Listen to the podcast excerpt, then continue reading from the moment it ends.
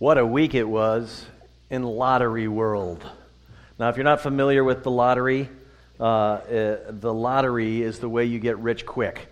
Uh, and this past week, uh, we had two different occasions I'll tell you about this morning where some pretty amazing stories.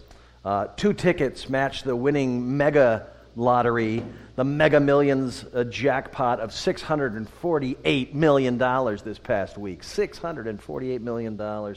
Uh, each winner's cash payout comes to $173,819,742.50. I thought it was interesting that they actually list the change. You know, like 50 cents. Where's my 50 cents? Uh, oh, and that's before taxes. You know, the government they, does take a bite. Now, the odds of getting all six numbers correct for the second largest Mega Millions jackpot were 1 in 259 million. Now, I know those are numbers that are just mind boggling, so let me bring those down to earth here and give you some more practical, easier things, things for you to see uh, that are more likely to happen to us than collecting a Mega Millions jackpot. This is from the Harvard School of Public Health. The chances of dying from a bee sting are 1 in 6.1 million. The chances of winning the lottery, 1 in 259 million. All right, from the U.S. Golf Association, the number of amateur golfers making a hole in one on a par three, the chances of that, 1 in 12,500. I didn't realize it was that easy. from State Farm, uh, a study on collisions between vehicles and deer in Hawaii, where there are very few deer, State Farm says the chances are 1 in 6,267 that you'll hit a deer on vacation in Honolulu. Uh, from the National Weather Service, the chance of being struck by lightning over an 80 year lifetime, 1 in 10,000. That's frightening. When you think about the fact that you can't win the lottery and 1 in 259 million. And the last but certainly not least, the chance of being attacked by a shark is 1 in 11.5 million. I just thought, you know, these things are, are unbelievably impossible, and yet so many people, because it's, it's kind of ironic that the more people that play the lottery, the, the worse the odds get of winning. And yet, people, when they think there's this small, infinitesimal chance that they can become a mega millionaire, they will plunk down their buck or 10 bucks or how many ever bucks they got to do it.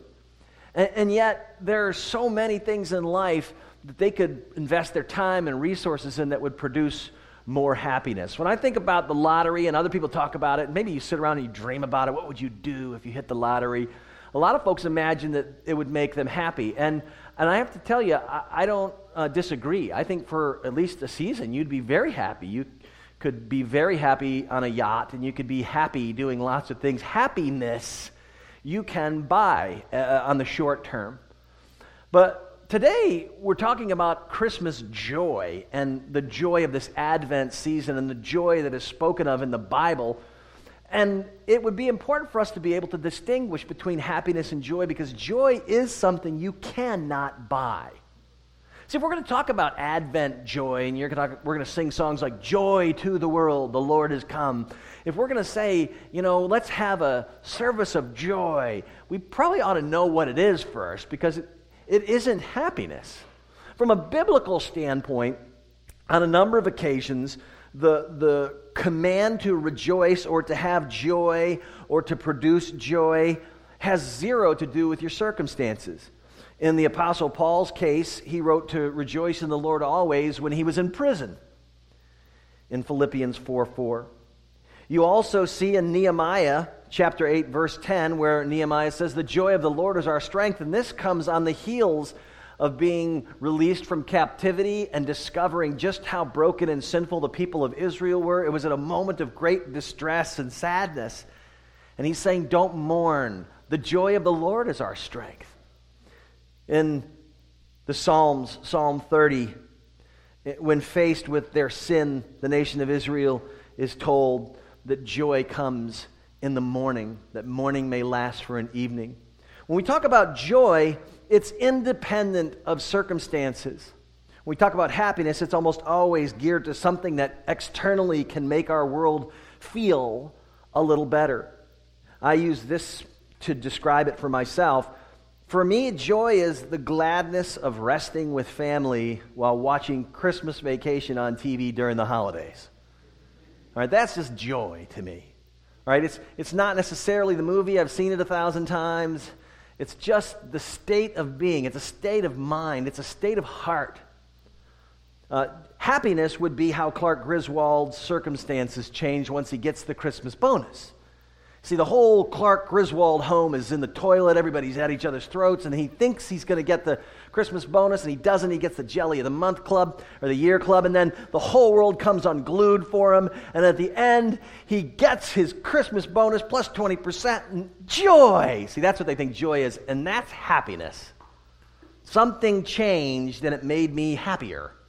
That's not what we're talking about. Joy is more sta- substantially a state of mind or a presence of contentment that is independent of those circumstances. D.L. Moody says this about joy I think there's a difference between happiness and joy. Happiness is caused by things which happen around me, and circumstances will mar it. But joy flows right on through trouble. Joy flows on through the dark Joy flows in the night as in the day. Joy flows all through persecution and opposition. It flows right along, for it is an unceasing fountain bubbling up in the heart, a secret spring which the world can't see and don't know anything about. And unfortunately, I can say that in seasons of a Christian's life, we can too agree that we don't know much about joy. We can allow our lives to be very much dictated by how things are going. Am I getting the raise at work? Am I getting that special someone to come along at the pace at which I wish they would come along? You know, are things working out for me in our life? When, when I start to gauge my emotions and feelings based on my circumstances in life, I can go up and down and all around and live my life waiting for happiness to make me happy instead of resting in a joy that is talked about in this particular passage.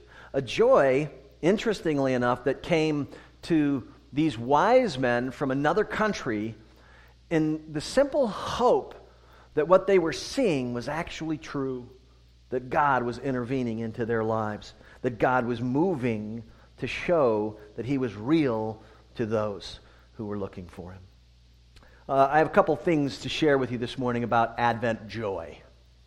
Uh, because I think if we're going to celebrate joy, we're going to sing about joy, and yet it's elusive to us, we probably ought to think and look in this passage to see is, is there a way that we can get joy in our lives?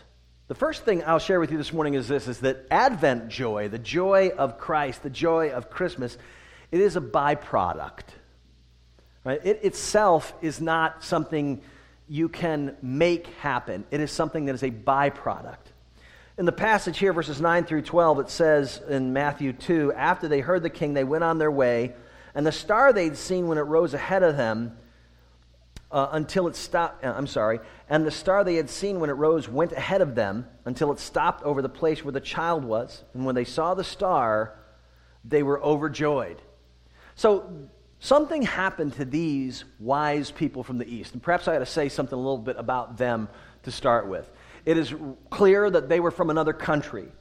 It is also equally clear from the text and from what we know from some historical criticism and historical uh, uh, uh, commentaries on the subject that these were wise men in the sense that they were astrologers. They were people that were looking to the stars for answers to life's problems, answers to life's quizzes, answers to you know, the eternal questions that all of us would ask. Now, it's important to point out that they were non Jews doing something that the Old Testament absolutely forbid them to do which was to practice any kind of divination or look to something other than God for their answers. And yet, into their world of combing the skies enters this star, and it breaks into their world to help them know that God loves them, that God is pursuing them. And that is what propelled them. It's what gave them joy. It is what made them think there's hope. Uh, unlike the uh, more so, I would say, than the, the topics we've covered in Advent thus far hope, love, and peace. Joy is really what comes as a result. It isn't a, It isn't something that is an external force on our life.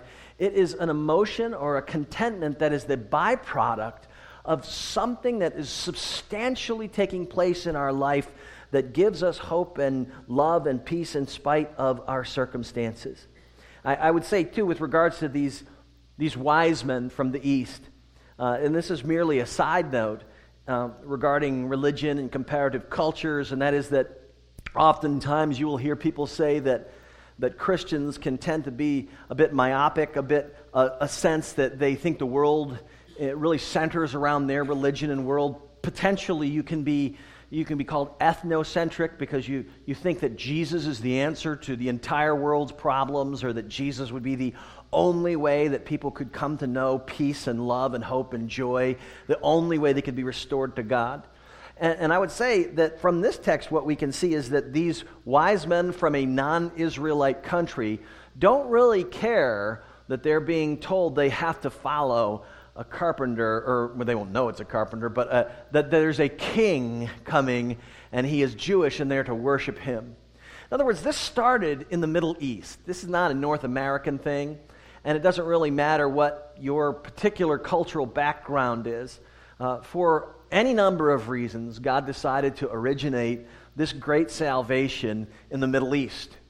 And all of us, regardless of where we're from, like these kings, have to come and bow down to this one, if he be the King of Kings, if he be God incarnate. It is not necessarily, uh, it, it isn't at all restricted to Jewish culture. This is a salvation that would be for a joy for the entire world.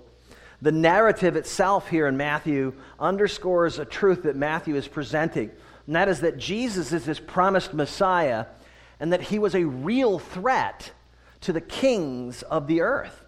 In particular, Herod was threatened by the existence of the king of the Jews. And when I think about what these innocent, really uh, wise men would be experiencing, is they see the star up in the sky. It gives them joy, it gives them hope. They sense, okay, I'm going to follow, I'm going to head for Jerusalem, which would be the center of activity, you know, when you, you're going to come eat, you're going to come west, you're going to go to Jerusalem, you're going to check things out. And it's in this encounter in Jerusalem that all of a sudden this talk of, hey, we saw this star. We believe there's a king of the Jews being born. We've come to worship him. And it stirs up, according to the text, Jerusalem. And it certainly stirs up this king. And, and that's Matthew's attempt to tell us that when Jesus comes into the world, it's for everybody. And it was very much undermining the sense that Herod had that this is my world and this is my thing. And the, in Jerusalem, they would have been like, hold on a second. This is a salvation that's for others outside of Israel? All of a sudden, now this Jesus comes in, and this king has come in to produce a sense of hope and joy, even in people who aren't part of those controlled circumstances. Joy, more than the others, is a byproduct of God's intervention in our life. The New Testament refers to joy as a fruit of the Spirit. Uh, in Galatians 5, it says, The fruit of the Spirit is love, joy, peace, forbearance, kindness, faithfulness, uh, goodness, faithfulness, gentleness, and self control. In other passages in the New Testament, Jesus would actually say in Matthew chapter 3 8, produce fruit in keeping with repentance. In Matthew 7 18, Jesus says, A good tree cannot bear bad fruit, and a bad tree cannot bear good fruit. In John 15 8, Jesus says, This is to my Father's glory that you would bear much fruit, showing yourself to be my disciples. So we are told, on one hand, that fruit is a byproduct of something that, you know, it's, it is something that happens when nurturing has taken place at, at the tree level in, in the root system of some plant or some tree. Something healthy is taking place and it produces fruit. You can't simply just, just shazam, create fruit in your life. There, something has to take place. It is a byproduct of something that takes place in our lives. We're told to produce it, though, and effectively what that means is that we need to do what we need to nurture and produce an environment in which this fruit can actually manifest itself. We can't produce the fruit. Jesus said in John 15, Apart from me, you can do nothing. I'm the vine, you are the branches. How was this fruit then produced in the Magi?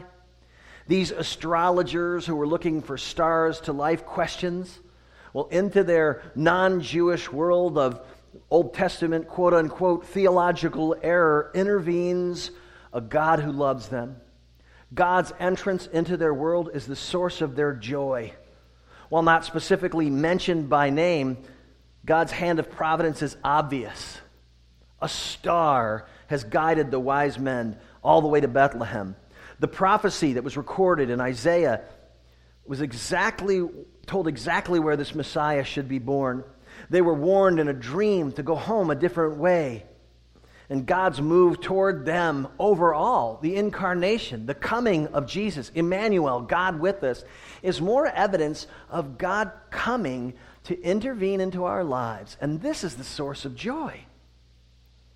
God's move towards us, the living presence of God in our lives, is a joy that doesn't change.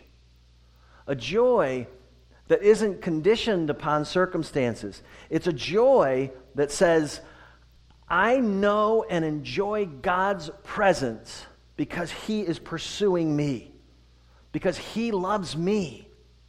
I know what it means to follow God because He has come and sought me out.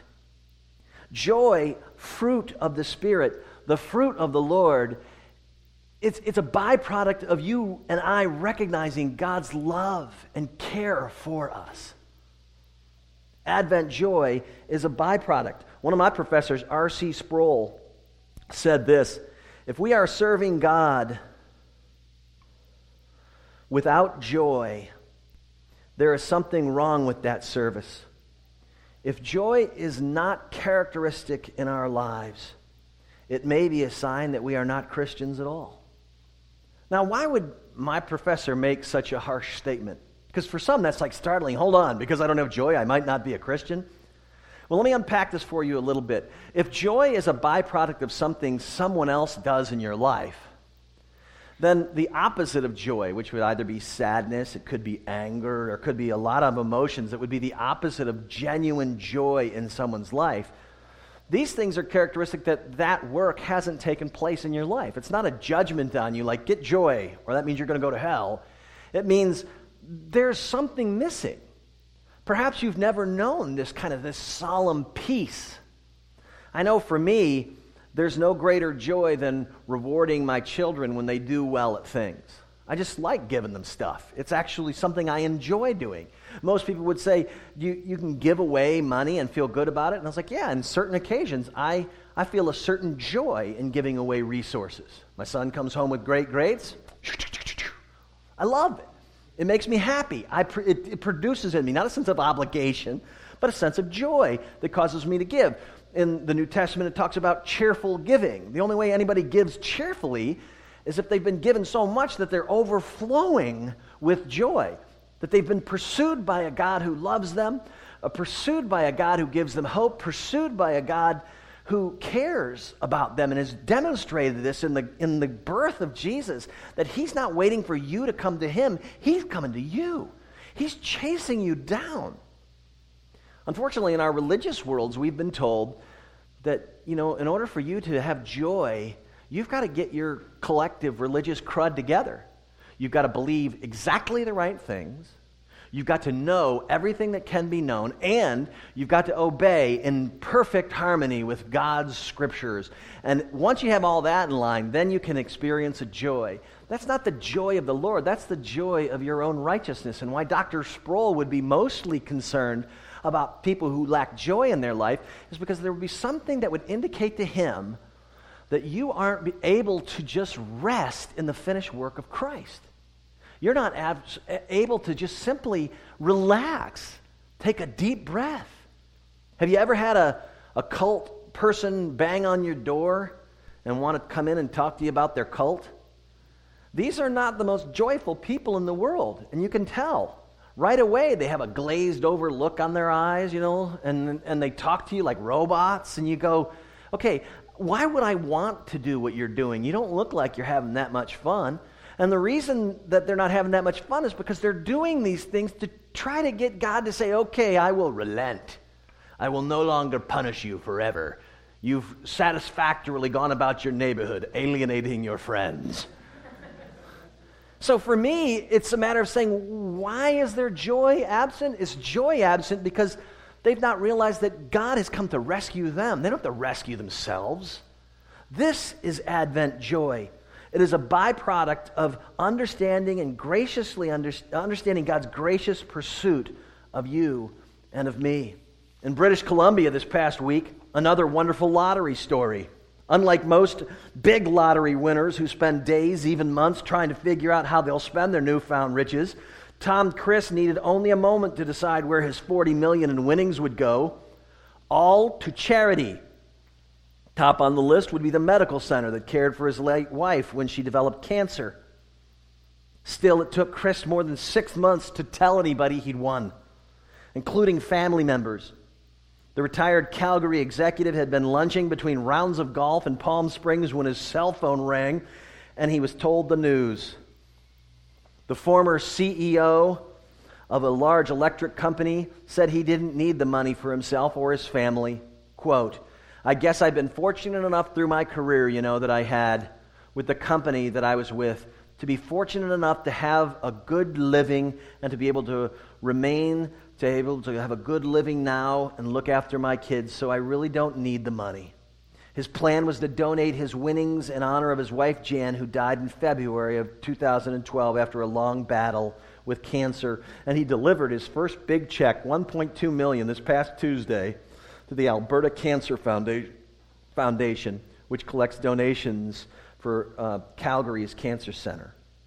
He strode into their office, check in hand, without any prior warning. He surprised us, they said. He said this is phase one of his gifts, and his intention was to make an annual gift. He stressed this was just the beginning and intended to give away 40 million.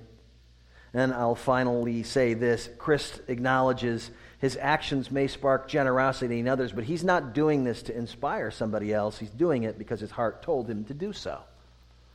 Now, the, the most obvious point to make with regards to his story is that he had all kinds of money, so he was able to give it all away.